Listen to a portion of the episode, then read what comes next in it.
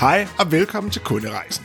I denne podcast snakker jeg med interessante mennesker om deres arbejde med kunder, kundeoplevelser, ledelse og en masse andet. Mit navn er Thomas Stark, og til daglig er jeg ansvarlig for kundeoplevelsen hos Albatros Travel.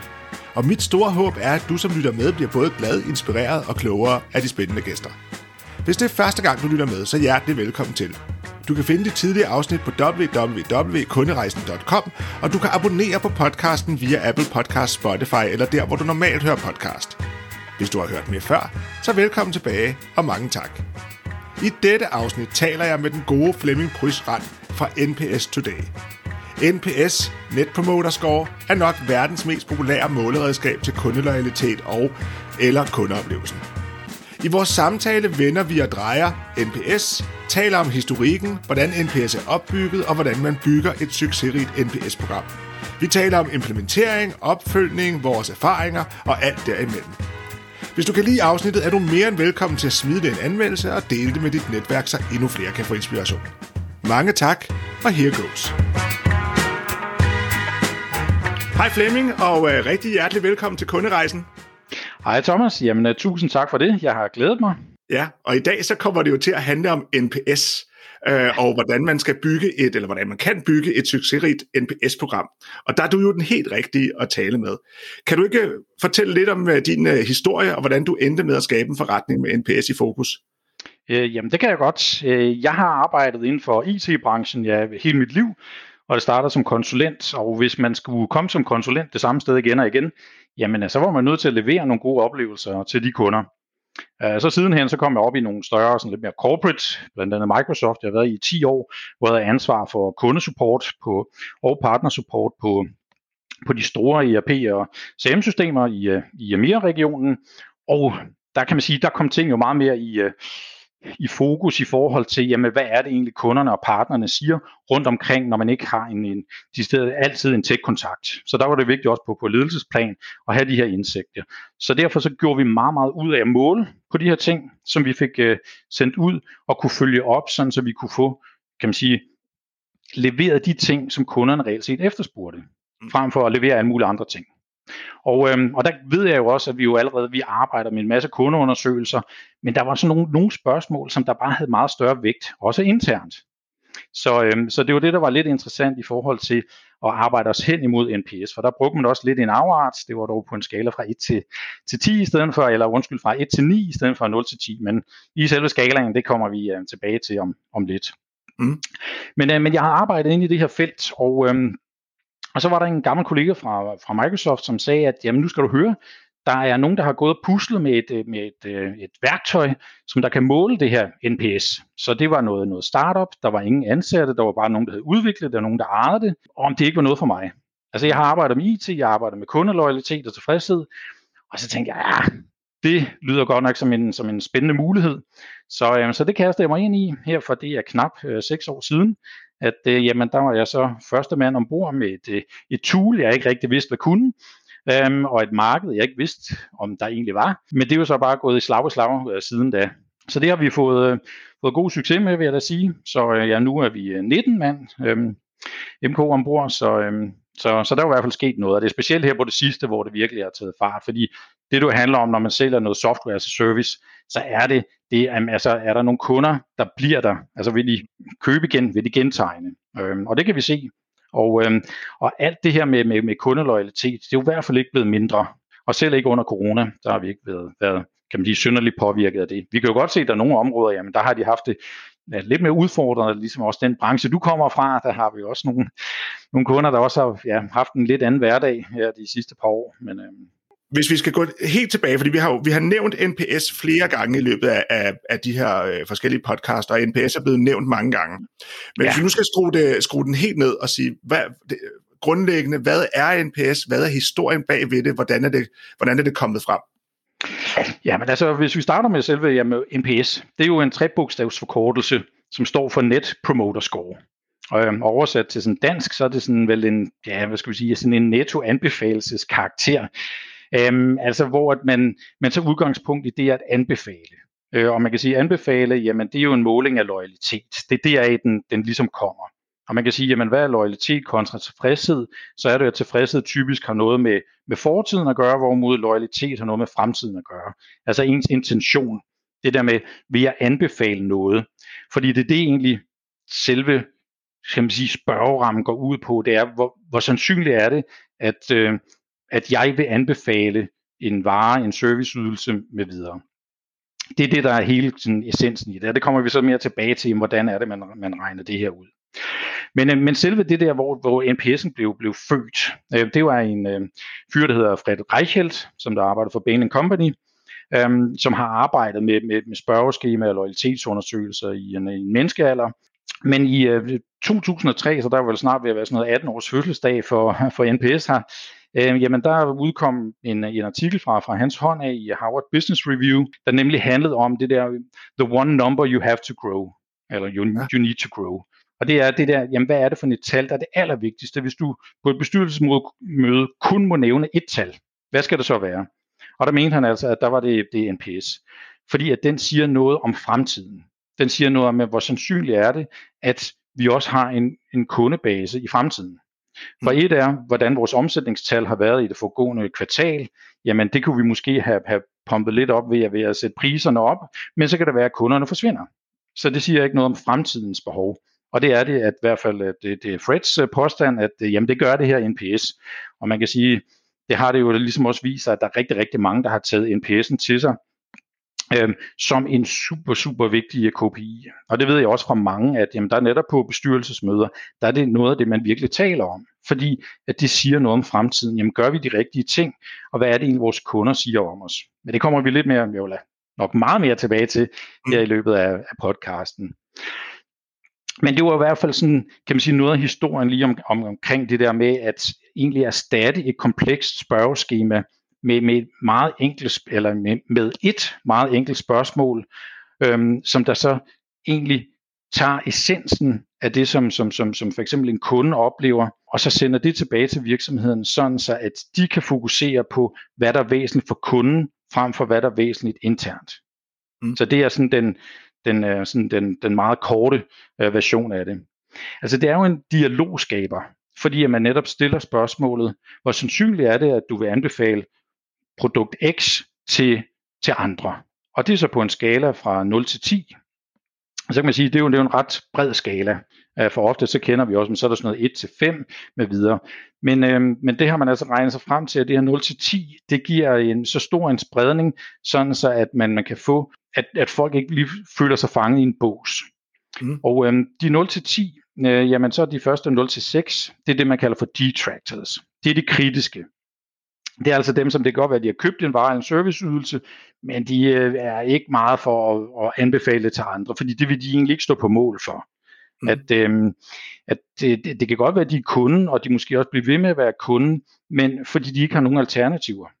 Men hvis der dukker et alternativ op, jamen så flytter de. Eller hvis kan man sige, flytteomkostningen ikke er så stor, jamen så vil de gøre det. Så dem skal vi være meget opmærksom på, fordi de kan, det er også, altså shitstorms, de kommer typisk fra, fra den, lad os sige, den kategori af, af kunder. Ja, så, ja. En, en, en statistiknørd vil måske lægge mærke til, at 0-6 går jo hen over midten øh, på skalaen. Ja. Præcis. Øh, hvordan kan det være, at, at, øh, at hen over midten på skalaen, så er det stadigvæk negativt? Jamen det er fordi, hvis jeg spørger om den restaurant, der ligger nede om hjørnet, om du kan anbefale den, og du sådan siger, ja, jeg ved ikke, og vælger noget omkring midten, så er det det samme som at sige, ah Flemming, du skal prøve at finde noget andet. Jeg kan ikke helt stå på mål for det. Fordi kan man sige, i en, øh, på et konkurrencepræget marked, så er middelmådighed, det er simpelthen ikke godt nok. Altså, fordi der er så mange alternativer, så der vil vi søge hen. Så hvis du er i tvivl om, det er godt nok det her til at sige det videre til andre, jamen så er det ikke godt nok. Og det er derfor, at det kritiske, jamen det ryger helt op på, øh, på et sekstal. En af de ting, som jeg tænker er interessant her også, det er, at man rent faktisk har mål på, hvad det er for en adfærd 0-6 har bagefter. Og så kan vi helt typisk se, at de også har den adfærd, der minder mere om hinanden, end hvis man kommer op på 7'erne, 8'erne eller 9'erne og 10'erne. Lige præcis. Ja, fordi at øh, netop når vi kommer til 7'erne og 8'erne, det er dem, som vi kalder passives, eller neutrale, det er egentlig dem, som jamen, øh, de er på en tilfredshedsskala, jamen så er de tilfredse. Jamen, det, mm. er, det, det er helt fint, og jamen, det er fuldstændig det, de havde forventet. Hverken mere eller mindre. Så, så det er godkendt, men det, men det, det, er sådan, det er jo ikke noget, som du taler om hen ved kaffemaskinen. der er det typisk, at hvis du, hvis du virkelig har haft en dårlig oplevelse, så taler du om det, eller også kan du have haft en rigtig, rigtig god oplevelse, hvor du taler om det. Hvor mod 7'erne og 8'erne, jamen, øh, så længe produktet er fint, og prisen er i orden, jamen, så skal de nok blive med de tilfalds for andre. Mm. Øhm, de har ikke nogen første vælger. Det er andet end den første og den bedste, så at sige. Hvorimod der er det netop, når vi kommer til promotersne, altså dem, der svarer 9 af 10. Det er jo de entusiastiske, det er de ambassadørerne, det er dem, som, som der vil gå langt. Altså vi husker det til, tilbage i, øh, for, for år tilbage, når der blev lanceret en ny øh, telefon fra en vis fabrikant, jamen så lå folk på, på gaden øh, og ventede på at købe den her premium price telefon, som de aldrig havde set. Øhm, så er der tale om, om lojale kunder. Og det er jo sådan nogle, som vi selvfølgelig gerne vil have. Fordi at ikke nok med, at de jo ikke er særlig prisfølsomme, og de ofte også gerne vil købe mere, og de vil prøve nogle nye ting, så kommer de også med en masse konstruktiv feedback. Så i stedet for at sige, at det der virker ikke, så ej, det kunne være fedt, at kunne I ikke også in- inkludere det her i jeres service? Hvad nu, hvis I gjorde sådan der? Så, så de er jo egentlig dine medspillere. Altså de prøver egentlig at gøre en som leverandør ens produkt endnu bedre. Så, og, og det er jo egentlig også det, som der er hele kan man sige, baggrunden også for, for at bruge kan man sige, loyalitet og fokusere på det. Og det, som Fred også skriver i sin berømte artikel der, eller tager udgangspunkt i, der er det netop en, en, en biludlejningsforretning øh, øh i, i USA, hvor et fokus er meget på, at vi, jamen, vi skal fokusere på dem, der er rigtig glade, altså på promoters, fordi det er dem, der lærer os, hvad vi skal blive ved med at gøre og gøre mere af i stedet for kun at fokusere på, på de negative. Ja, vi har en tendens til at, at, mm. at kunne det negative øh, og, og, og læse dem lidt mere med, med kritiske øjne end de positive. Men det er også en af de store fordele ved hele det her kan man sige, systemet omkring NPS'en, det er jo, at, at der også stilles et følgespørgsmål til den her med, med Ja, fordi det er jo netop det, det er jo opfølgningsspørgsmålet.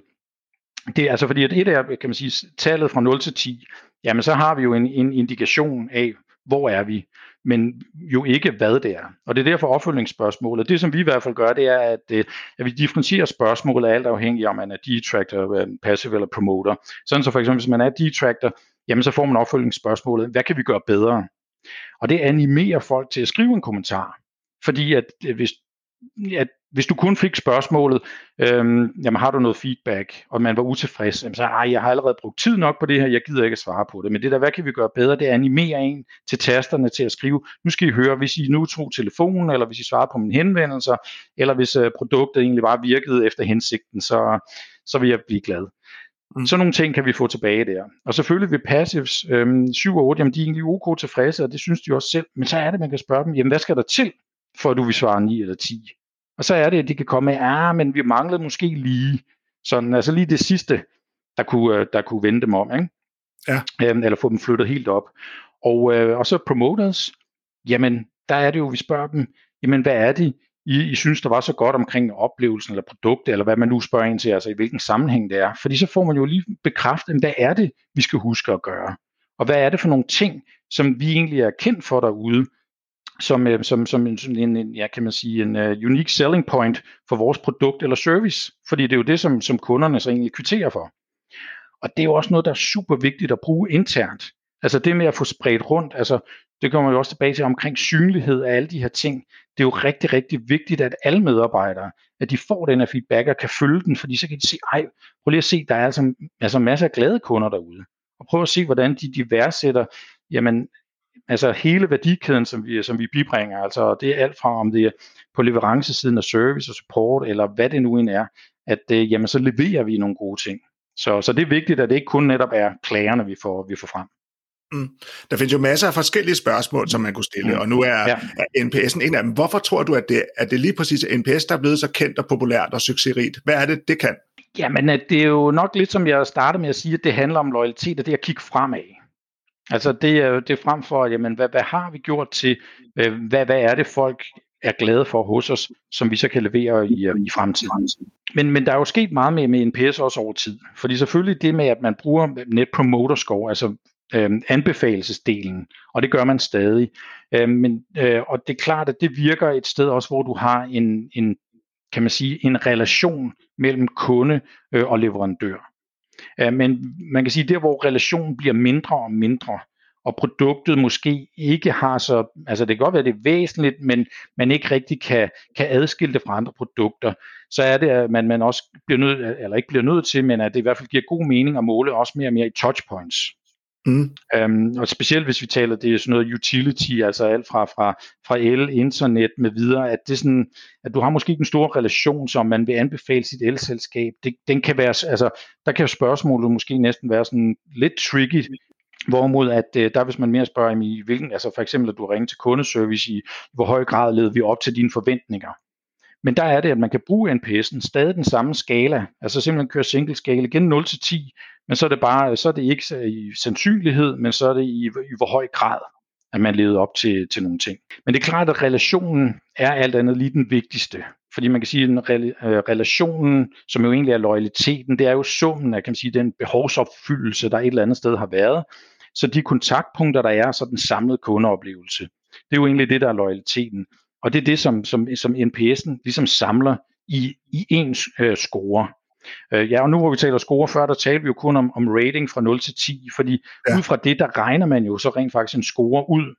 Øhm, fordi man går, går ind og så kigger på, at de, de, nok de vigtigste faktorer her, det er promoters, og så er det detractors, og så det, de passive, dem lader man sådan lige, de har en indflydelse, men ikke så stor dog, fordi man tager simpelthen andelen af, af promoters, når man har en, kan man sige, fået flere besvarelser, så fratrækker man andelen af detractors, så så får man en score. Øhm, og den går så fra minus 100 til plus 100. Det vil sige, at hvis alle er, er utilfredse, så at sige, jamen så er scoren minus øh, 100 fordi at så er det 0 minus 100, hvorimod hvis alle svarer 9 og 10, jamen så er den plus 100. Og jeg vil sige, jeg har aldrig set nogen, der ramte hverken 100 eller, eller minus 100, trods alt. Ja, Ja, man har altid en kunde, der, der ikke er der. Ja, men, men ja. noget af det, som jeg synes, nu sagde du det her med elselskabet, som jeg egentlig synes er meget interessant, fordi at, at noget af det, som man vil også gøre, det er, at man som branche forholder sig til, hvordan de andre i branchen, de scorer. Så ja. øh, alle elselskaber har et, en, mm. måske et, et, et, et, øh, en udfordring i forhold til, at vil man virkelig anbefale et elselskab til andre? Er det noget, man gør i, i det daglige? Hvad tænker ja. gæsterne omkring det, og de har måske ikke en relation? Men der må jo så stadigvæk ligge en fordel ved at være den, at de lad os sige, fem store elselskaber, som så alligevel kan få den bedste NPS set i forhold ja. til de andre elselskaber. Ja, ja, helt sikkert. Altså, det, og, og, men, men, men, men når jeg taler om, at man bruger den også på en anden måde, så er det bare, for den har udviklet sig over de 18 år, den har eksisteret, er blevet, blevet, blevet ja, kan man sige, voksen, men stadig skal udvikle sig, så, så man kan bruge NPS'en til flere ting. Og det var det, som jeg mente netop med, at man kan bruge det i touchpoints-målinger.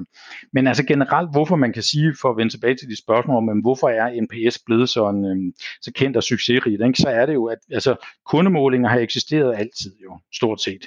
Men vi kender jo selv de der lange spørgeskemaer, som vi skal udfylde på, på flere sider med alle mulige spørgsmål, hvor man sidder og tænker, uh, hvad skal jeg dog egentlig svare her? Øhm, og det leder tankerne hen på alle mulige områder, som, som, som man egentlig ikke har berørt i denne forbindelse, så man ved ikke, hvad man skal svare. Skal man så svare midt i, eller ved ikke, eller, eller alle sådan nogle ting. Så, så som respondent kan det være rigtig svært at svare på. Øhm, og hvis det er svært for mig at svare på et spørgeskema, så tænker jeg, at så den, der skal analysere det i den anden ende, har det endnu sværere. Fordi at, øh, de, de har trods alt kun det, jeg har fået krydset af, øhm, og ikke mine tanker omkring, hvorfor jeg har gjort, som jeg, som jeg har gjort. Samtidig med, at det, det bringer også nogle, nogle potentielt negative ting frem. Altså jeg kan huske, øh, hvor jeg fik et spørgeskema fra et øh, større togselskab, øh, hvor de blandt andet spørger, hvor, hvor, hvor tryg jeg føler mig. Og så min første tanke var, gud, jamen der, altså, ej, jeg tror bare, jeg, jeg henter øh, pigerne i bil, fordi de skal jo ikke stå og flagre på stationen, fordi nu har de selv gjort opmærksom på, at det potentielt er utrygt, fordi de spørger ind til det. Så, så man skal passe på med også, hvad, hvad, hvad for nogle ting man spørger om, fordi hvad, hvad, hvad er det for nogle signaler, man sender? Altså, nogle, nogle, nogle af mine overvejelser går på, øh, øh, både det her med selvfølgelig med de mange spørgsmål, også at, at mange mennesker, som jeg taler med, de taler om survey fatigue, altså at vi er, vi, fordi at vi laver mange online køb i dag, hvor at man kan tracke vores, øh, hvem vi er, og vi giver vores e-mailadresse, jamen så får vi rigtig mange surveys. Øh, og noget af det, som jeg har hørt fra folk, det er jo, at, at nogle folk, de bare svarer på surveyen hurtigt, fordi de ved også, at, at hvis de ikke svarer på den, så får de både to og tre opfølgningsmails fra den virksomhed, der, der i sidste ende tvinger dem til at, at, at give et svar. Ja, øhm, det er rigtigt, så, så, og, og specielt hvis vi så tager større undersøgelser med mange spørgsmål, det er det, folk bliver rigtig, rigtig trætte mm. af. Hvorimod, at der kan man sige, at NPS'en, altså det tager jo, det, vi jo taler sekunder for at du egentlig kan give dit besøg med. Men, men for at, altså, og så kan det godt være, at der er nogen, jamen de er blevet lidt trætte af det, men det er måske så også dem, som der præsenterer det for dem, hvis, hvis, hvis man som respondent føler, at det her det bliver kun brugt til et eller andet, øhm, fordi det er noget, de skal. At det falder ned i et sort hul, øhm, og ikke bliver taget, øhm, taget vel imod, jamen så gider man jo heller ikke. Men hvis det mm. for eksempel er nogen, hvor de allerede de, de har skrevet på deres hjemmeside, vi, vi laver de her ting, hvordan følger vi op, hvorfor gør vi det? Altså hvis bare man bliver præsenteret for det, så kan man allerede se, at når man så, så bruger de det aktivt, og hvis man som kunde kan se, at når man nu har fået et nyhedsbrev, hvor de skriver, at de udvider åbningstiderne fredag aften, fordi det har de fået feedback på, men så vil jeg jo gerne svare næste gang, for så kan jeg se, gud, nu er der nogen, der lytter. Og det er jo det, det handler om. Det er jo, at, at, at man som respondent skal føle, at ens stemme bliver hørt. Fordi at ellers så, så er det jo lidt som at stemme i et uh, diktaturstat. Altså, at det, så er det lidt lige meget, ikke? Ja, vi kan også se, at, at folk, folk på baggrund af rejserne for eksempel, der har vi jo en rigtig, rigtig, rigtig høj besvarelsesprocent på vores tilfredshedsundersøgelser, fordi det, ja. det er et produkt, som folk er meget investeret i, og, og man har Præcis. mange relationer til det, og man har, øh, altså det er et høj interesse produkt, ja. hvor jeg kan forestille mig, at øh, når, når flyselskabet sender en lignende øh, tilfredshedsmåling, så vil de have en meget lavere øh, besvarelsesgrad, fordi der har folk ikke den samme, øh, der er ikke den samme differentiering fra den ene tur til den anden. Nej, og så er det jo også mere, så vil det typisk der så være, at hvor vi taler enten langt ned på skalaen eller højt op på Altså der skal være sket noget ekstraordinært, for ellers så er det Jamen, så tænker man, altså hver gang, jeg, når jeg tænder, eller når jeg får, får vandhanen, eller tænder øh, lyset derhjemme, så tænker jeg, ej, hvor fedt. Altså, fordi det, det tager, for, for os er det naturligt, at det altid fungerer, så vi kan maksimalt blive irriteret, så at sige, ikke? over at det nu ikke øh, eventuelt virker. Men det rigtige, det er det der med, med, med vigtigheden af det. Altså nu vi, vi arbejder også sammen med nogen, som der bygger huse til folk. Mm. Og, mm. øhm, og de stiller jo, kan man sige, spørgsmål i øh, 12 øh, touchpoints i løbet af hele den kunderejse. Og, øh, og der kan man sige, det er godt nok mange spørgsmål, men de har jo en utrolig høj øh, svarprocent, fordi det er jo klart, at altså, hvis du er ved at købe et hus, ved at få bygget et hus, altså så har du selv meget personligt investeret i det, så derfor så vil du jo meget gerne give den feedback, fordi hvis du så også kan føle, at jamen, der sker også noget på bagkant af det, Øhm, der var jo en, en sag, hvor at, øhm, der var en kunde, der havde fået en, en survey, og så havde de været, givet det en dårlig øhm, øhm, score, øhm, fordi de skrev, at jamen, der ligger stadig en bunke grus udenfor, som ikke er blevet fjernet. Men den dukker jo så lige pludselig op på sådan en dashboard, hvor alle siger, gud, hvorfor er der ingen, der har svaret sådan der? Jamen, så kunne de jo fikse det lige med det samme. Ja. Så, øhm, så men, men, men altså, hvis, hvis der er øh, hvis der er stor involveringsgrad, så kan du, kan du svare på mange af de her. Men så handler det også rigtig, rigtig meget om timing. Fordi hvis jeg sådan ud af det blå lige pludselig fik en survey måske fra min bank, så vil jeg nok tænke, nå, øhm, jamen, hvorfor nu det? Hvorimod hvis jeg har været i kontakt med min bank, eller vi havde aftalt et, øh, et rådgivermøde, og de så på forhånd så sender mig en survey, jamen, så kan jeg se, at der er en relation til, hvorfor jeg skal gøre det. Samtidig med, så vil banken jo også være meget bedre klædt på til at møde mig når vi skal have det her møde. Fordi så ved de, hvad er det, der er væsentligt for mig? Hvorfor vil jeg måske give dem 10? Er det på grund af deres netbank, eller give dem en 5? Er det også på grund af netbanken, eller, eller nogle andre ting, så de kan være klædt på til, til de her ting. Så, så timing er, er virkelig altafgørende.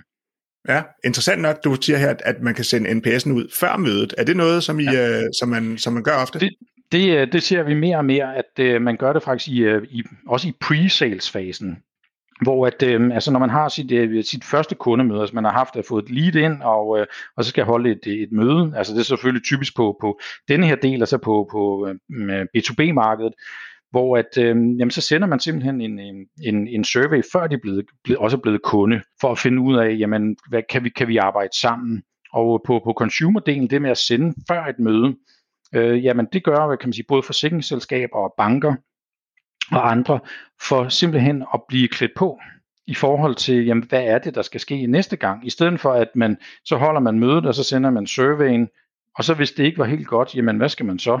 Altså, så har man, er der for mange, der egentlig har spildt deres tid, og kunden føler også, at de har spildt deres tid. Så, øh, så det der med at gøre det, kan man sige, meget aktivt, øh, og gøre det tidligt, netop også, kan man sige, på pre-sales, hvor det kan, for nogen så kan det godt føles, at holde det op, det er alligevel, øh, men hvis man nu kommunikerer det inden, at man siger, at vi sender bare denne her øh, survey, for lige at få en øh, indikation af, jamen, hvor er vi henne. Og, og det fungerer jo rigtig godt i salgsafdelinger, hvor den, der har de en pipeline, øh, og sælgerne sidder og giver dem nogle procenter fra 0 til 100. Men øh, det er jo interessant så at se de score, der kommer retur.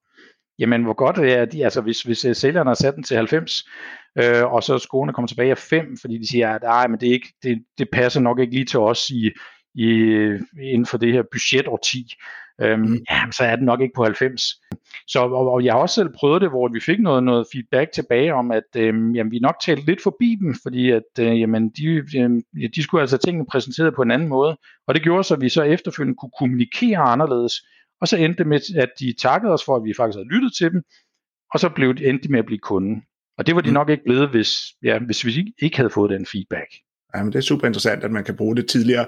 Vi har faktisk selv, øh, når man kigger på touchpoints, så kan man jo også, altså når vi kigger på selve kunderejsen, som du fortalte før, med flere touchpoints, så ligger der selvfølgelig nogle touchpoints tidligere i kunderejsen, hvor man måske med fordel kan få spurgt ind til, om kunden havde en god oplevelse. For eksempel, var du, var du ja. tilfreds med selve bookingproceduren, eller var du, Præcis. hvad det nu kan være, ikke? Mm? Jo, ja, fordi hvis man allerede starter der med, at hvis de har haft en lidt uheldig oplevelse der, øhm, jamen så skal man jo finde ud af det, for ellers så ender det jo med, at jamen, så bliver hele ens leverance øh, nærmest devalueret på baggrund af det, som man så ikke får forrettet op på. Fordi så kan du godt sige, ja, men alt det andet spillet og alle de der ting, jo, men hvis du allerede er kommet lidt galt afsted fra start, så kræver det endnu mere at, at hive det hjem. Mm. Ja, når jeg reflekterer på selve NPS, for nu taler vi jo lidt survey mm. og, og lidt forskellige ja. spørgsmål, når jeg reflekterer på selve NPS og det her med anbefalingsspørgsmålet, så er en af de ting, mm. jeg selv har reflekteret med i forhold til, at når man spørger med anbefaling, hvorfor det virker så godt, det er, at jeg tænker, jamen hvis jeg skal anbefale noget til en ven, så skal det både tiltale mig rationelt og emotionelt. Og ja. det, jeg tænker, det er den der kombination, som gør, at uh, selve anbefalingsspørgsmålet, det bliver rigtig godt. Fordi at uh, hvis jeg skal anbefale noget, så skal det både være ordentligt, men det skal også være pengene værd, og de, jeg skal også være relativt sikker på, at folk får en god med, menneskelig, human behandling af de, uh, de medarbejdere og de folk, der er omkring uh, den virksomhed. Ja, lige præcis, fordi det handler om, at man skal kunne stå på mål for det. Ligesom det der med, jamen restaurant dernede, kan du anbefale den? Og hvis du sådan tænker, ah, det var sådan lidt uhumsk-agtigt, så det, ja, det vil jeg ikke, ah, ikke? Altså så er det sådan nogle ting, der kommer. Det kan godt være, at du havde en god oplevelse dernede, men vil du sende andre derned? Og hvis du så er i tvivl, jamen det, det er det, der kommer ind, når du spørger det der, om du vil anbefale, fordi så bliver det en meget mere netop en, en følelsesbetonet, altså en, en, hvor, hvor du lægger nogle flere tanker i det. Så er det ikke øh, nødvendigt, det er ikke bare sort-hvidt. Det er ikke bare, var du tilfreds? Ja, nej. Øhm, det bliver sådan en meget, at man skal tage mere stilling til det. Sådan lige, hvad, hvad er det egentlig, man føler? Og det, er jo, og det er jo det, man gerne vil have, have dybest set have frem. Der er det jo, jamen, hvad var det? Hvad var det for nogle ting, der lige præcis gjorde, at du havnede, hvor du gjorde på skalaen? Jeg tænker, to, øh, to ulemper, som jeg selv øh, i hvert fald øh, også vil reflektere over, det er, den ene er sådan den her med, at man har læst spørgsmålet før. Altså at man, at man er ved ja. at vende sig til at se anbefalingsspørgsmålet, hvilket godt et eller andet sted kan være et problem. Det, det kan spørgsmålet jo ikke rigtig gøre noget ved. Det kan NPS ikke gøre noget ved, at det bliver populært, men det kan være lidt et problem, at folk de vender sig til skalaen og vender og ved, hvad det betyder om bagved. Øhm, og den anden ting er, og det har jeg i hvert fald selv set på service, hvor folk skriver, jamen jeg anbefaler generelt aldrig noget. Og, og, det, og, der, og der får man ikke rigtigt det svar, man gerne vil have, fordi det måske bliver en, en nuller. Jeg anbefaler generelt ikke noget, men jeg var tilfreds. Ja, men altså, det, det, du har ret i de betragtninger, at, at det vil der være, og, fordi, og der vil altid være, der er altid nogle, nogle, nogle jeg også kan man sige, nogle outliers i forhold til, at jamen, uanset hvordan man stiller et spørgsmål, jamen, så får man noget andet retur, end det man havde øh, egentlig forventet, fordi der er nogen, der læser det på en anden måde. Og selvfølgelig er der den udfordring med, at der er nogen, der kender skalaen. Altså, jeg har selv prøvet det, hvor det, øh, altså, nu er vi jo ikke, øh, altså, detractors, det er jo ikke noget, som vi, vi, øh, vi, vi gør så meget i jo, men øh, hvor der, vi så havde, jeg fik retur netop fra, fra, fra en, hvor vi havde haft et, et møde, og, så, og jeg bare tænkte, what? Det var slet ikke min opfattelse af mødet, ikke? Så man fik jo nærmest en helt ondt i maven og sved på panden, og ikke? Altså ringer til dem, hvad, øh, og, så, og så var der bare en, der grinede i den anden ende, Nå, men jeg vil bare sige, hvordan I reagerede på en track. ikke? ja. ja, gaming så, system. Ja. ja, ja, fuldstændig. Altså, så det er klart, og, og, og det kan man, og der er jo, øhm, kan man sige, der er jo ingenting, der per, altså, ting, der er perfekte.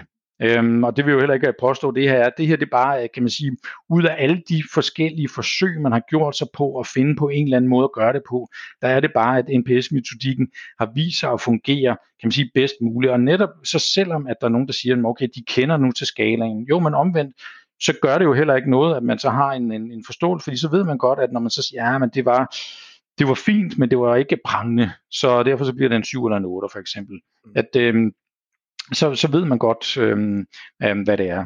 Og man kan sige, samlet set, så skal man også netop tænke på fordelen, fordi det der, der er ulemper, men fordelen ved det her, det er jo enkelheden. Øhm, altså både for respondenten, det er så enkelt at svare, men det er også så enkelt at bruge besvarelsen. Fordi igen, de der store spørgeskemaer, som, som man typisk kørte med, og som der var nogle konsulenter, der sad og arbejdede på, og fra man startede med at spørge, til man havde en rapport, så gik det måske tre måneder, og den lå så sandet lidt til på direktionsgangen.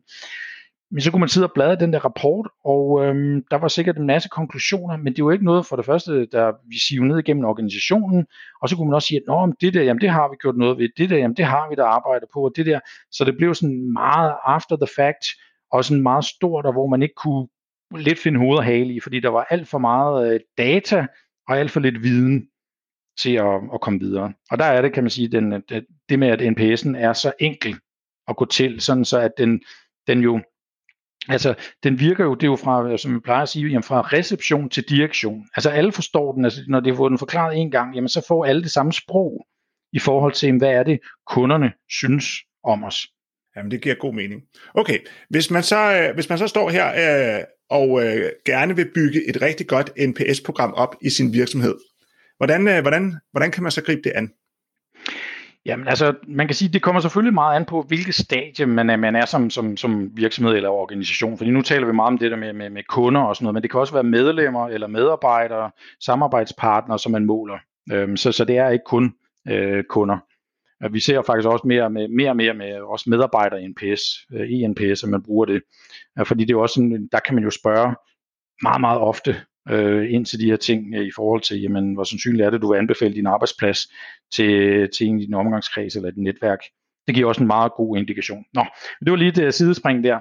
Men, øh, men hvis man skal starte det op, jamen så, jamen, an på stadiet. Hvis man aldrig har været vant til at måle før, så bare det, man begynder i talesæt, det bare begynder at tale om, okay, vi skal til at egentlig at lytte til vores kunder, øh, jamen så begynder man allerede at, at, at komme nogle skridt i den retning. Og selvfølgelig, hvis man er mere, kan man sige, øvet inden for det her, jamen så er det det med at få det operationaliseret øh, noget mere i forhold til at gå fra den der måske årlige undersøgelse med en masse spørgsmål, fordi det kender vi fra de store undersøgelser, der er 50 spørgsmål, og så slutter den af med NPS'en.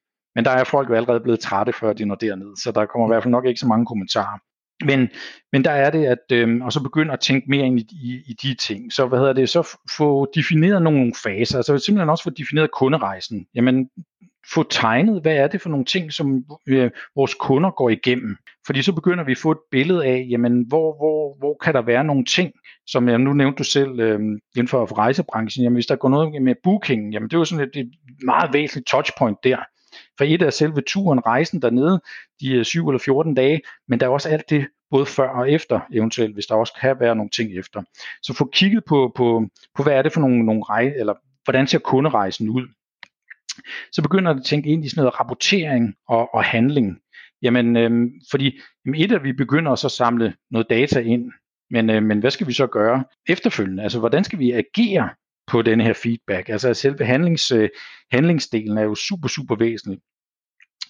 Men sådan helt konkret, altså det man kunne gøre for at starte sådan en NBS-program op, så er det jo måske starte med en baseline-måling, simpelthen bare for at have en indikation af, jamen hvor er vi? Fordi normalt så, så kommer folk også og siger, hvordan ligger alle andre? Altså de er meget fokuseret eksternt på, hvad, hvad, hvad, hvad, hvad naboen synes frem for dem, hvad, jamen, hvad, og hvor man kan sige, at det, det kan godt være væsentligt, men på den anden side, så er det jo ikke super afgørende. Fordi sæt nu, at man, man har en dårligere NPS end, end ens konkurrenter. Jamen skal man så bare lukke ens butik? Altså, men øh, hvis, man, hvis den stadig fungerer, jamen så skal man jo tage udgangspunkt i, hvor man selv er, og hvordan man kan forbedre de ting, frem for at være så fokuseret på, på, på græsset på, på naboens, øh, i naboens have. Så hvad hedder det, så start med sådan en, og så ud fra den del, samtidig med at man kigger på ens kunderejse, så får man jo også en masse feedback tilbage, hvor man så kan sige, okay, vi har nok nogle kritiske touchpoints, så lad os, kigge, lad os kigge på dem, lad os starte med at måle der, fordi vi skal jo ikke, altså vi skal jo ikke starte med sådan et stjernekrigsprojekt, vi skal starte med noget, som, som organisationen også kan håndtere, øh, altså rent ressourcemæssigt, fordi hvis vi outsourcer det hele, jamen så er der jo ingen sådan intern buy-in i forhold til det. Så, så, så det kan man starte med, og så tage et touchpoint ad gangen, og sætte noget handling bagved ved at sige, okay, hvad skal vi så gøre? Og er der nogen, der er ansvarlige til også at agere på baggrund af de her ting? Det, det, altså det er meget, meget væsentligt. Og så selvfølgelig med, jamen, følge op, monitorere, jamen sker der noget? Altså nu har vi lavet nogle tiltag, kan vi så se en effekt på, på, på den kundefeedback, der er. Fordi hvis vi, problemet er, hvis vi sætter 10 skibe i søen, så ved vi ikke, hvad for et af dem, der virkede. Mm. Ja, det kan være, at vi er, vi er det samme sted, når så er det fordi, der er fem, der har gjort det bedre, og fem, der har gjort det værre, så vi er på det, det samme level, og så kan vi jo egentlig ikke bruge det til noget. Så hellere altså tage det et, øh, et skridt ad gangen. Det er egentlig også det, som vi kalder for øh, salami-metoden, af, af, af mangel af andre udtryk, men det der med at tage, tage en skive ad gangen, øhm, altså så, så, så bygge det op. Så, øhm, så når man skal starte op, jamen tænk stort, men øhm, Øh, altså man må godt tænke det helt til enden, men ellers så med at øh, starte småt, så man kan, kan overskue det, og så få nogle succeser. Altså køre nogle, nogle interne piloter i et område, hvor der også er, kan man sige, bare ind i selve organisationen. Fordi der er jo også lidt et change management, hvis man ikke har været vant til at lave de her ting, og lige pludselig, jamen så er kundefeedback øh, synligt over det hele. Altså der kan godt være, at der sidder nogen og siger, uha, det er jeg ikke så glad for, fordi hvad nu hvis de siger noget, der vi ikke gider at høre. Så derfor så er det jo meget, meget vigtigt at få, kan man sige, også topledelsen ind. Øhm, altså de skal ligesom altså, være bedstet også i, at det her det er noget, vi gør. Fordi hvis de også bare siger, ah, men så vigtigt er det ikke, jamen så bliver det heller aldrig et godt øh, øh, NPS-program, man får, får sat i gang. Så topledelsen skal være, være være, være sponsor for de her ting, og, øhm, og så vil det også være rigtig godt, at man udpeger nogen, som kan man sige er ansvarlig for at drive projektet, eller programmet, fordi det er det, er, fordi vi skal væk fra projekt over til program, fordi projekt, det har altid en slutdato, men, ja. men det at lytte til kunderne, det, det, det skal helst ikke være, ah, men øh, nu er det efterårsferien, så slutter vi det der. Øhm, det, det kan være et program, der kører kontinuerligt. Jamen, jeg kan ikke, øh, jeg kan ikke lade være med at tænke på, at, at i hvert fald min egen øh, fra mit eget perspektiv, at man skal have gennemtænkt, om man vil måle, altså vil jeg bruge målepunktet til at sammenligne mig benchmark mod andre, eller i forhold til andre, eller vil jeg, øh, er mit mål at sørge for, at de kunder, der så også så svarer, at de bliver tilfredse. Og jeg tror, at de fleste virksomheder vil jo sikkert have en anden kombination, hvor man bruger, både bruger mål, altså hvor bruger tal ja til at vide, hvor godt det ligger til, men så bruger man også nogle af de besvarelser, man får fra kunderne til at, at måske gå i kontakt med kunden og prøve at løse deres øh, specifikke udfordring. Og jeg tænker, at det med at bruge det med meget til måling i forhold til, til ens øh, kolleger ude i, eller i branchen, der, at, altså, det er der mange, der gør, men, men, men reelt, hvad kan man egentlig bruge det til? Fordi er det så bare at sige, at sådan, jamen, det er sådan lidt complacency, nå, men så er det jo godt nok. Altså, i stedet for at sige, uanset hvor man ligger på skalaen, så bare sige, jamen, okay, hvor er det, vi kan sætte ind med, altså gå ind og kigge på, jamen, hvad, hvad er det, kunderne reelt set siger? Hvor er det, vi, vi halter efter? eventuelt, altså hvor, hvor i forhold til, hvad vores kunder synes, fordi vi har jo allerede fået dem som kunden. Ergo så, øh, jamen, så, så det er det, det handler om, og ikke at jamen, vi skal bare gøre det bedre end naboen. Nej, vi kan jo lige så godt fokusere på, jamen, hvordan kan vi gøre kunden glad? Fordi så behøver vi ikke at tænke på naboen. Altså, det er mere det der, altså, øh, øh, også fordi hvis du gerne vil have en relation, jamen, så skal du ikke hele tiden tænke på, jamen, okay, jamen, hvad, hvad, hvad for en bil kører naboen rundt i, fordi hvis øh, din familie er rigtig glad for den bil, du selv har, jamen øh, så behøver du ikke at gå og være så nervøs for den del. Altså, så det er mere at bruge tingene, altså mere konstruktivt, hvordan kan vi selv udvikle os, end at vi enten kan slå os selv øh, oven i hovedet med, at vi ikke er gode nok inden for et område, eller sige, at vi er jo super gode her, fordi hvad skal vi så gøre? Skal vi så øh, øh hvad hedder det, let på speederen? Mm. Altså, nej, altså, som helt klart, altså, jeg, i hvert fald min personlige øh, tilgang til det her, det er at kigge meget mere på, hvordan man, altså, hvad kunderne siger, og så i forhold til, hvilke muligheder har man. Det er klart, at man, kan jo, man skal jo også sætte det op, altså hvis man driver en, en, en forretning, så på, jamen hvad koster det, og så løse eventuelle problemer. Og, fordi det er jo, at man kunne sikkert godt gøre alle kunder glade ved, at øh, jamen, alt var gratis, og de fik næsten penge for at, altså, at, at tage ud og rejse. Så har vi sikkert fået en masse tiger, men det er klart, det kan jo ikke hænge sammen. Det er derfor, I skal finde ud af, jamen, hvor er det, vi får mest, kan man sige, loyalitet for pengene. Altså, hvor er det, det gør altså, den største forskel? Øhm, fordi det er jo lidt, hvis du nu tager øhm, jamen, en festival, for eksempel, øhm, Roskilde Festival, hvis den øh, kommer op og kører igen her til, øh, til næste år. Altså, jeg tror, de fleste af dem, som der, der mm, øh, melder sig til der, og vil, vil deltage der, at de går nok mere op i, jamen, hvem er hovednavnene, end om der er hvad, hedder, guldbelagte toiletsæder. Selvfølgelig skal nogle af de der såkaldte hygiejnefaktorer være i orden, men, men det er jo ikke det, at de skal kaste alle deres, øh, al deres energi hen. Der er nogle andre driver. Det er jeg helt sikker på, at hvis de også spørger dem, som der har deltaget de sidste mange år, at øh, jamen, så er det nok også der, det vil ligge. Og der er det igen, men der er det også, at man laver en cost-benefit ud fra, hvor meget får vi egentlig. Så kig på, på, på kunderne, og så hvad man selv kan gøre. Fordi at ellers så bliver det meget med, ja, men de andre, de har også en fordel, og de har været på markedet i længere tid, og ja, så kan det hurtigt blive sådan lidt en yadi yadi, i stedet for, jamen, nu er vi her, og hvad kan vi gøre? Jamen, der er jo i hvert fald også en, en, øh, spændende, et spændende perspektiv i, så i hvert fald at bruge sit tal, og så måle på, hvor, hvad for et tal var det, vi havde måneden før, og hvad for et tal var det, vi havde måneden før, for der kan jeg jo i hvert fald måle min egen udvikling i Præcis. forhold til min tidligere performance. Ja, jamen, det er også, øh, nu hvor vi uh, taler om det, så uh, jeg arbejder også med en, uh, det var en af vores første sådan, større internationale kunder, altså en stor uh, IT-virksomhed, og øh, der startede vi øh, i, øh, i England, og, øh, og vi fik sendt de her surveys ud, og vi kunne sidde sådan live og følge med på, på, på dashboards, når, når, når tallene kom ind, og sad der på Teams. Og så så man bare det, der kom retur, de der svar. Ikke? Og så marketingmanageren der fra, fra England er jo råbte bare ud over team, bare pull the plug, pull the plug, fordi det var simpelthen bare ikke køn læsning. Um, men, de, men, men, men de var, havde ligesom committet sig for, uh, for de her ting med, at jamen, vi, vi er nødt til at gøre noget. Og så kan det godt være, at jamen, vi starter et sted, hvor det ser måske ikke så kønt ud, men det handler om vores udvikling. Og så var det også, at det, jamen, fordi de opererer i mange lande, så der var allerede fra start af en stor forskel på de her lande. Men i stedet for, at man så ligesom kigger på, at Norge, men Danmark gør det bedre end Norge, eller omvendt, øhm, så jeg kigge på, hvordan er udviklingen i det enkelte land. Altså mm. ens mulighed for at flytte sig. Det, det er den, der er afgørende. Det er jo, fordi altså, det er jo det eneste, der kan drive en, det er jo den der, hvis man selv føler, at vi kan flytte os, og ikke hvad andre gør. Fordi øhm, ellers så var der jo ingen, der næsten ville starte med at, at, at, for eksempel at løbe, fordi at, jamen, der er altid nogen, der i hvert fald har løbet en øh, femmer eller en maraton meget hurtigere end, end en selv, så hvis man ikke kigger på sin egen fremdrift, men kun på, hvad, hvad de løb til OL, jamen, øh, så vil man ikke gøre det. Mm. Og noget, noget af det vigtigste i forhold til at skabe fremdrift, det er måske det her i hvert fald, som Fred kalder closing the loop. Uh, kan du fortælle lidt om, om, hvad det er for noget, og, og hvorfor det er så vigtigt? Jamen altså, man kan sige, closing the loop, det hænger jo øhm, øh, sammen med, at øhm, vi jo egentlig deler ting op i sådan tre ting. Der er måle, forstå og handle. Måle, det er jo netop det, vi, vi får sendt vores surveys, øhm, surveys afsted, sådan så vi øhm, den vej igennem kan få noget feedback. Og så forståelsesdelen, jamen det er jo det der med at have noget driveranalyse ved at få kategoriseret de svar, der kommer ind. Øhm, hvis det er på, på mm, specielt på, på øh, B2B-markedet, jamen der har man jo mulighed for at læse de kommentarer, som, øh, som der kommer ind. Hvorimod hvis man er på consumer, og vi er oppe at tale de store utility, telco med videre, der kan, der kan man jo være lidt presset af, at man kan få så meget respons, som man ikke har mulighed for selv at, at læse det.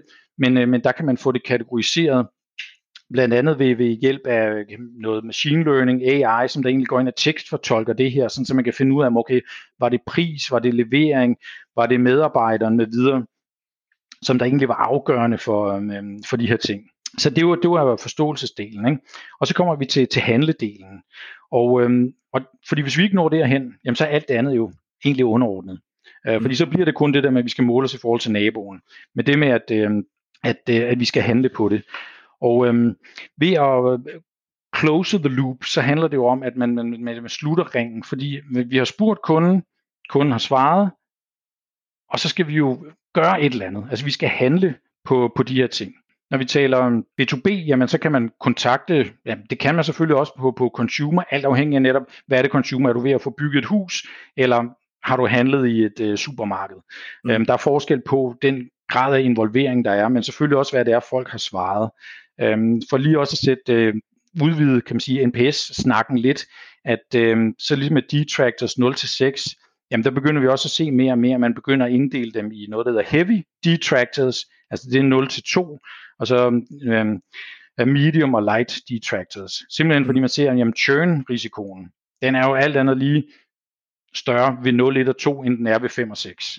Ja. Øhm, så det er måske jeg også... Kan det, ringe til dem alle sammen, så kan jeg nå at ringe til dem, der har skrevet 0, ja, 1 og 2. så kan man i hvert fald der så gå ind og sige, okay, nu, nu, nu, nu er der gået et eller andet helt skævt øhm, der, som vi skal, have, vi skal have styr på. Så, så ved at lave noget opfølgning, altså aktivt, over for de kunder, som, hvor man siger, okay, nu kan, altså lad os antage, at vi er en B2B virksomhed, så vi kan tage fat så kan man gå ind og kigge på, det har vi øh, flere kunder, der også gør, så man gå ind og kigge på engagementstørrelsen. Jamen, hvad, er, hvad type kunde er det her?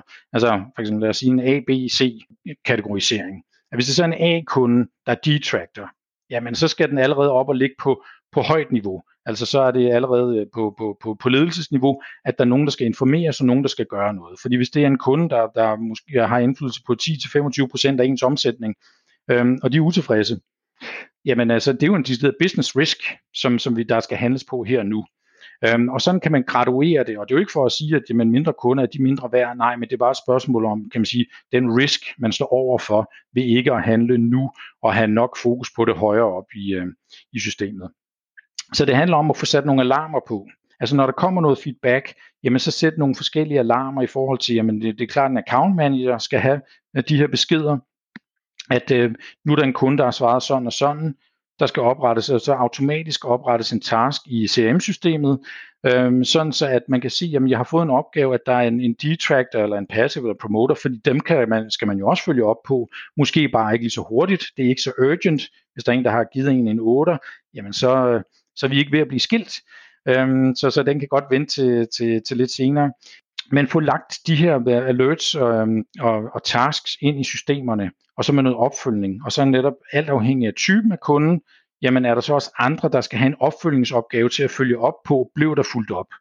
Øhm, det kan lyde tungt, men det er det faktisk ikke, når man automatiserer processen, fordi så er det jo faktisk rigtig, rigtig rart, at man med det samme kan se, jamen hov, der er et eller andet, jeg skal agere på, sådan så man ikke på bagkant kommer ud til at besøge en kunde, der har givet en en måske ikke verdens bedste rating, eller i hvert fald skrevet noget i ens kommentar, øh, eller en kommentar, som man så ikke har fulgt op på. Fordi så, så er man rigtig, rigtig dårligt stillet. Så, øhm, så det handler om øh, altså at få fuldt op, få, få automatiseret processen, og, øh, og det er jo sådan den der sådan meget direkte handledel. Man kan sige, det er den operationelle. Det er der, hvor man kan gøre noget her og nu, netop fordi der er en, der har svaret, jamen jeg er utilfreds med sådan og sådan, eller hvorfor har I ikke gjort, så kan jeg handle nu.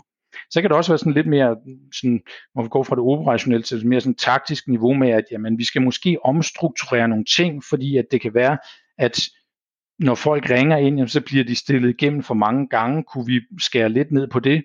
Indtil sådan mere strategiske, skal vi overhovedet have mulighed for, at folk kan ringe ind, eller skal vi have, at de kan ringe ind 24-7 på baggrund af det? Så det er jo mere sådan, men igen, at man, man bruger den viden, man får til at træffe nogle beslutninger. Så der bliver truffet nogle handlinger. Og dem må man jo meget gerne kommunikere tilbage til kunderne. Fordi, som jeg nævnte tidligere, det kan jo godt være, der er nogen, hvor jamen, der har du ikke en en-til-en. Men du kan godt have det i et nyhedsbrev eller på din hjemmeside, at vi vælger at udvide åbningstiderne, fordi vi har fået en masse feedback om, at øh, under Vild med Dans, så sidder der stadig mange og shopper. Så, øh, og de har brug for at kunne komme i kontakt med os.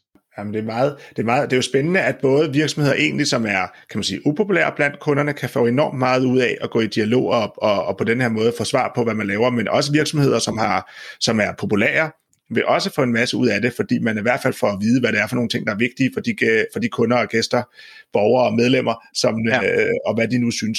Ja, og specielt også det der med som, at, at kunne dele det så internt. Altså, når man også, altså alle de gode historier. Altså det er super, super vigtigt at få, få spredt budskabet. Altså vi, vi har selv... Øh, Altså så også, at jamen, når, når vi får, får svar på alt fra, fra kan man sige, relationelle surveys eller, eller øh, forskellige typer af øh, transaktionelle surveys, jamen de bliver også feedet ned i sådan en Teams-kanal, sådan så alle medarbejderne kan, kan sidde og, og følge med i det. Øhm, og det er jo sådan noget, når der så kommer et eller andet, så kan man se, så skriver den en fra øh, til den anden, ej, super godt gået, Asbjørn, og, og, og sådan nogle ting, jamen, og det skaber sådan en, en, en, sådan en, en, en kundefokus internt med, at Nå, jamen, der er jo hele tiden nogen, der sidder for enden, at det, jeg sidder og laver, det er ikke fordi, at chefen beder om det, eller fordi det står i min kontrakt, at jeg skal. Nej, det er rent faktisk fordi, at der er nogen derude, som der, der kan mærke, altså der, det, jeg laver, det, det, som jeg er en del af, det, som vi er en del af. Øhm, mm. og få, så, så hele det der kulturelle aspekt er jo, er jo virkelig vigtigt for at få succes med det her. Uh, undskyld, jeg spørger sådan, uh, ind til det her, men, men hvad gør I så med negativ feedback? Fordi det er måske ikke så rart, hvis mm. man ved, hvem det er, der har arbejdet med kunden, så er det måske ikke så rart, hvis mm. den negative feedback dukker op der. Hvordan gør I det? Jamen igen, det er at i talsætte, fordi det er et rigtig, rigtig godt spørgsmål, fordi det er en af dem, de ting, som der kan være en, en stopklods for at sætte sådan et, et rigtig godt operationelt projekt i gang, det er, fordi folk er bange for, gud, jamen, så der er nogen, der kan se, hvis der kommer noget feedback. Øhm, men der skal man huske på, at ligesom i en salgsorganisation, jamen der kan, man jo, kan jo folk jo godt se, hvad for nogle sager, der bliver vundet, og hvad for nogle, der ikke bliver vundet. Så der er man jo vant til noget, noget åbenhed. Men her der handler det om, at man skal, man skal tale om, at det jo ikke er den enkelte, øh, der har gjort det. Så, så det er jo ikke nogen, der skal punkes oven i hovedet. Fordi hvis der er en kunde, der har klædet over et eller andet, så er det en procesfejl et sted. Så er det fordi, at vi skal jo, jamen så, er der, øh, så er der nogle, nogle systemer, der ikke fungerer, altså nogle processer, der ikke fungerer, eller nogle medarbejdere, der måske ikke er blevet trænet nok, eller overbebyrdet med arbejde. Så det er mere en indikation den vej, at hvad kan vi som team så gøre? Fordi det ikke er den enkelte, der står alene med de her ting, fordi det kan godt være, at der er en, der har været øh, øh, talt i telefon med, med, med en given kunde, og så har de brokket sig over, at øh, svartiderne, eller der var for lang tid i, øh, i ventetid. Jamen det er jo ikke den enkelte kan man sige, kundeservice-medarbejder, som er ansvarlig for den del. Men altså, et er, at jamen, så kan det godt være, at den, den enkelte øh, titter frem med det. Men, men, men altså det, det handler om, det er at skabe en, kan man sige, en, ikke en konkurrence, og hvis der skal være lidt, så skal det være meget, meget sund. Øh, altså i mm. forhold til sådan noget med, at, hvor man lærer hinanden, altså hvor, hvor man arbejder sammen om, hvordan vi kan blive endnu bedre, i stedet for at, når men jeg, jeg er ligeglad med, om jeg får en syv, og bare den anden fik en sekser. Det er jo ikke ja. det, vi skal hen til. Um, fordi det, ja, fordi det, det, klart, det, der, det, det, det, det, det er motiverende. Jeg kan huske, det her det er et åndssvagt eksempel, ikke? og jeg tror jeg faktisk, jeg har fortalt det på podcasten før, men da vi var rejseledere, der, der opfordrede vi jo altid gæsterne, der havde vi en skala fra 1 til 5 på, hvor tilfredse gæsterne var med forskellige ting. Ja. Og der opfordrede vi jo gæsterne til at sige, lige nu, når I sidder her i starten af jeres rejse, så er I en femmer. Hvis der er noget, der går galt, og I, I bevæger jer væk fra en femmer, så skal I kontakte os med det samme. Hvis vi ikke hører noget fra jer, så går vi ud fra I femmer, når I rejser hjem. Øh, og så prøvede vi at manipulere dem øh, ud på den vej. Men det var fordi, der blev målt enormt meget på, og, hvor høj en score vi fik. Ikke? Og, så, øh, og så gik vi ind og, og prøvede at game systemet. Min undskyldning var, at jeg var 21. Ja. Så, så hvis, det ikke, hvis det ikke bedre dengang. Nej, men altså, det, det, er jo, det er jo sådan en helt klassisk uh, ting, det der med, at at fordi hvis, hvis man som kan man sige, organisation får bygget op med, at folk bliver måske direkte nærmest aflønnet af de her ting, jamen så er det, at jamen, så kommer der superoptimering og, og gaming af de her ting. Altså jeg, jeg har selv oplevet det, hvor der var en, en samarbejdspartner, der ringede til mig og sagde, at øh, han havde fået et opkald af en af mine medarbejdere, der havde ja, på det kraftigste opfordret ham til at svare 9 eller 10. Ikke? Ja. Det skal sige, det er mange år siden. Men, øh, men det er jo stadig der, hvor man tænker, uha, så er der jo så er der noget galt, fordi så er det, at man, man er for, for, for, for fokuseret på tallet, frem for den feedback og læring, der ligger i det. Ja. Um, og øh, så, så, så det skal man øh, absolut øh, væk fra, fordi netop det, det skaber jo noget helt forkert, at andet end den her samarbejdspartner var jo nok blev, altså blev, kan man sige, endnu mindre tilfreds med, med, øh, med, med os, kvæg det, at jamen, hvis I bruger feedbacken på den måde, jamen så er det jo slet ikke ægte. Altså så er det jo så falsk. Øh, og, hvad, og hvad kan vi ellers øh, stole på? Så, så altså, det, det skal man virkelig væk fra. At altså, man skal, det her det er en team effort. Der er jo ikke nogen enkelt, som der er ansvarlig for kundens samlede oplevelse af alt det, der er blevet leveret. Fordi man skal huske på, at når vi taler NPS, jamen som jeg var inde på i starten, jamen det er jo den samlede sum af alt, hvad man har oplevet. Altså det er jo, det er jo brandet, det er de reklamer, man ser, det er det, hvordan man har set andre opføre sig, der har båret ens logo. Altså når vi har set fra nogle pakkefirmaer, hvordan de står og kaster med de der, at Jamen, øh, så, og, og det lærer sig jo de der ting. Og så kan det godt være, at man så taler med en i kundeservice, ah, det var, så bliver man også lidt irriteret over det. Men det er jo ikke kundeservice-medarbejderen, som der er ansvarlig for det samlede brand, som, som virksomheden står for. Så det er jo meget, meget vigtigt at få, få det trukket igennem. Og så, det man kan bruge det til, det er jo at, at tage det skridtet videre og sige, at det her, det skal vi bruge til læring. Altså, det, det er ikke bare et spørgsmål om, hvad, hvad synes den enkelte kunde, men hvordan kan jeg eventuelt gøre det her bedre? Og det bringer mig så til igen, kan man sige, udvikling af den her NPS, hvor vi så kommer frem til det der med noget, der hedder P-gap, som ja. er perception gap. Og jeg ved, at det er Anders Rønnebæk, som jo som også har været så heldig at være med på, på din podcast Kunderejsen ja. før, jo også har talt om. Um, og det er jo et meget, meget øh, spændende område, fordi det er jo der, hvor man så spørger den enkelte medarbejder, samtidig med at surveyen bliver sendt ud til, til, til kunden, jamen, hvad tror du, at kunden vil svare? Ja. Fordi så er det, at så for at finde en eller anden forventningsafstemning, fordi det kan godt være, at man har haft en utilfreds kunde, jamen har du kunne spotte det? Og ved simpelthen at, at øve de der ting der, så kan, kan kundeservice-medarbejderen blive meget bedre til at finde ud af, hvad kan vi gøre? Hvordan kan vi hjælpe den her kunde bedst muligt? Fordi det, det jo i, i den situation handler om, der er det at forstå kunden og kunne, øhm, på trods af, at man taler sammen i kort tid over telefonen og ikke kan se hinanden, jamen, øh, hvordan kan jeg lære at forstå den her kunde? Hvordan skal jeg tale til den her kunde? Hvad er det for nogle signaler, kunden sender i forbindelse med alt fra stemmeføring til pauser med videre? Så hvordan skal jeg også agere for at trods alt at give kunden den bedst mulige oplevelse? Og ja. det er et meget, meget spændende område, som, som, som vi kan se bliver det, bliver det nye sorte inden for, for NPS-genren så at sige. Ja, det lyder godt. Jeg, jeg tænker, jeg simpelthen også tænker, når du fortalte om det her, så tænker jeg, at det er en af grundene til, at vi inden for CX taler rigtig meget om, om intern kultur i virksomheden, fordi det er ekstremt vigtigt, hvad fokus er hos kulturen. Ikke? Hvis man er en meget resultatorienteret kultur, så vil man opfatte NPS-tallet på en måde. Er man en udviklingsorienteret eller en feedback-orienteret kultur, læringsorienteret kultur, så vil man opleve det på en anden måde øh, internt. Ikke? Og det er nogle gange, jeg synes nogle gange kulturbegrebet er lidt svært også, fordi du kan jo have ledere, der er meget resultatorienteret, og så kan du have ledere, der er mere udviklingsorienteret i en, inde i den, en I den samme, samme organisation. Ja. Ja, ja, men helt sikkert, og, og, og der er, altså, det er derfor, det, det, det er vigtigt, at øh, det at have topledelsen med i forhold til det der med, altså ligesom når vi skulle starte, altså nu spurgte du jo tidligere om, hvad skal der til, eller hvad skal man gøre, når man skal starte sådan en NPS-program, så er det netop at finde ud af, hvad er det, vi vil opnå ved det her? Mm. Altså, hvad er egentlig formålet? Altså, det er jo det allervigtigste. Øhm, det er jo at spørge, men hvorfor? Altså, hvorfor, hvorfor vil vi gøre det? Er det fordi, vi vil belønne de gode medarbejdere? Jamen, så er det en, så taler vi meget den resultatorienterede, så siger vi, okay, men det, det er den enkelte medarbejders øh, ansvar, eller det er dem, vi skal belønne, eller er der nogle andre ting? Vil vi netop blive bedre? Vil vi lære noget? Udvikling? Så, så, så de der ting skal jo sættes op og i tale sættes. Fordi så er det, at vi får skabt rammerne for, jamen, hvordan er det så også den enkelte medarbejder skal agere i de her ting. Og det er jo også ofte det, vi ser, at de fleste virksomheder har en relativt stærkt system til at vise, hvad de økonomiske resultater mm. er. Ja. Uh, det, det, det har man styr på, men man har ikke nødvendigvis et rigtig godt system til at vise, hvad, uh, hvad, hvordan det går på selve kundeoplevelsesdelen, eller på den her, som du siger, lidt fremtidsorienterede mm. lojalitetsdel. Mm. Det kan være svært at måle på. Mm, ja, det, det har det muligvis været. Nu, nu er det jo så heldig, at det er lige præcis det, jeg, jeg lever af at sælge. Øhm, rent faktisk det med at, at, øh, at få et operationelt øh, CX-program, som er øh, cross-platform, det vil sige, at i virksomheden, du kan have flere forskellige systemer. Du kan have et CRM-system, som måske nogle sælgere sidder i. Så har du et, øh, ja, du kan have Salesforce eller Dynamics CRM. Så har du et øh, kundeservice-system. Det kunne fx være Zendesk eller Puzzle, som er kundeservice sidder i. Og, øh, og man kan sige, de systemer er jo egentlig silosystemer, og de kunne hver især nok, nok godt sende en, en survey afsted, men så vil det ene system ikke vide, hvad det andet har svaret. Det vil sige, at, at du får ikke det samlede overblik.